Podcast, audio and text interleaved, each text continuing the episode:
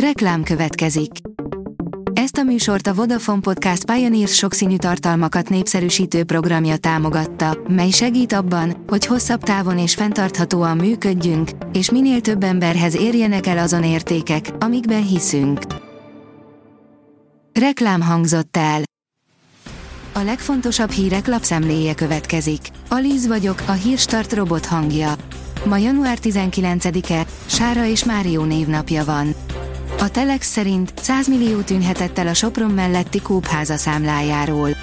A polgármester a nyomozás érdekeire hivatkozva nem árult el részleteket, de a falubeli plegykák szerint internetes csalók emelhették le a pénzt. Súlycsökkentő gyógyszer pörgeti a dánipari termelést. Szárnyal a gyógyszeripar által hajtott dánipari termelés, tavaly novemberben 14,4%-kal nőtt éves szinten, míg az EU-ban 5,8%-kal csökkent a mutató. A legnagyobb Dán gyógyszeripari vállalat, a Novo Nordisk részvényeinek értéke már meghaladta a teljes Dán GDP-t, írja a G7. A 24.hu teszi fel a kérdést, kapnak-e fizetést időben a tanárok februárban. Esetleg a megszokotthoz képest később érkezik a számlájukra a fizetés. Kapkodás és káosz jellemzi a pedagógus béremelés levezénylését ágazati szereplők szerint. A belügyminisztérium hallgat. A Hír TV oldalon olvasható, hogy a 20-ig bejelentették, mely hajók haladhatnak át a Vörös-tengeren. Szabad áthaladást biztosít a kínai és orosz hajók, valamint minden, Izraellel kapcsolatokat nem ápoló hajó számára a Vörös-tengeren a jemeni húszi mozgalom jelentette ki a húszik egyik vezetője az Izvestia című orosz lapnak adott, pénteken megjelent interjúban. Háborúra készül az atomhatalom, összehívták a katonai vezetőket, írja a portfólió. Pakisztán felülvizsgálja biztonságpolitikáját a szomszédos Iránnal kialakult feszültség tükrében jelentette be az ország információs minisztere pénteken, miután a héten a két ország drón és rakétacsapásokat mért egymás területére. A 444.hu szerint törölközőbe csavarva egy bevásárló táskában találtak egy újszülöttet Londonban. A rendőrség nagyon szeretné megtalálni az anyát, de nem azért, hogy letartóztassák, hanem hogy segítsenek neki.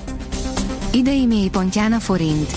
Pénteken délelőtt tovább gyengült a forint az euróval szemben, és a 383-as szintet is átlépte az euró árfolyama, áll a Forbes cikkében. Az az én pénzem oldalon olvasható, hogy csökkent a panellakások ára. Tavaly átlagosan 3%-kal, 701 ezer forintra csökkent a fővárosi panellakások négyzetméterenkénti ára. A Duna House adatai szerint így a vásárlók átlagosan 37,8 milliót fizettek egy panelért Budapesten. A Bitcoin bázis írja, eszkortlányokkal és varázsgombával telik a világgazdasági fórum. Kezdetét vette az 54. világgazdasági fórum Davosban, az idei menü azonban tartogat némi meglepetést. A NATO admirális szerint totális háborúra kell készülni Oroszországgal szemben. Rob Bauer admirális, a NATO katonai bizottságának elnöke szerint totális háborúra kell készülni Oroszországgal szemben, írja a vg.hu. Már nem éreztem magaménak a Telexet, Dul Szabolcs elbúcsúzott a Telextől. Egy Facebook bejegyzésben magyarázza a lemondását Dul Szabolcs, aki visszaadta részvényeit és valamennyi tisztségéről, így igazgatósági tagságáról is lemondott annak ellenére, hogy a személyével történtek miatt jött létre a Telex, áll a média egy cikkében. A büntető.com teszi fel a kérdést, tavaszra bezuhanó Fehérvár és felszálló pályára kerülő Debrecen. Az utóbbi évek tapasztalatai szerint jól lehet következtetni arra, melyik csapat kezd lejtmenetbe vagy sikerszériába a téli szünet után. Az XG mutatók alapján vizsgáltuk meg, melyik csapatok teljesítettek jobban, és melyek rosszabbul az NB1 2023-24-es idényének első felében, és mi várható tőlük tavasszal. Megfuttatnák a lassabb magyarokat a horvátok. Goran Perkovac szerint nem minden csapat rendelkezik olyan minőséggel, mint a horvát válogatott, írja a 24.hu.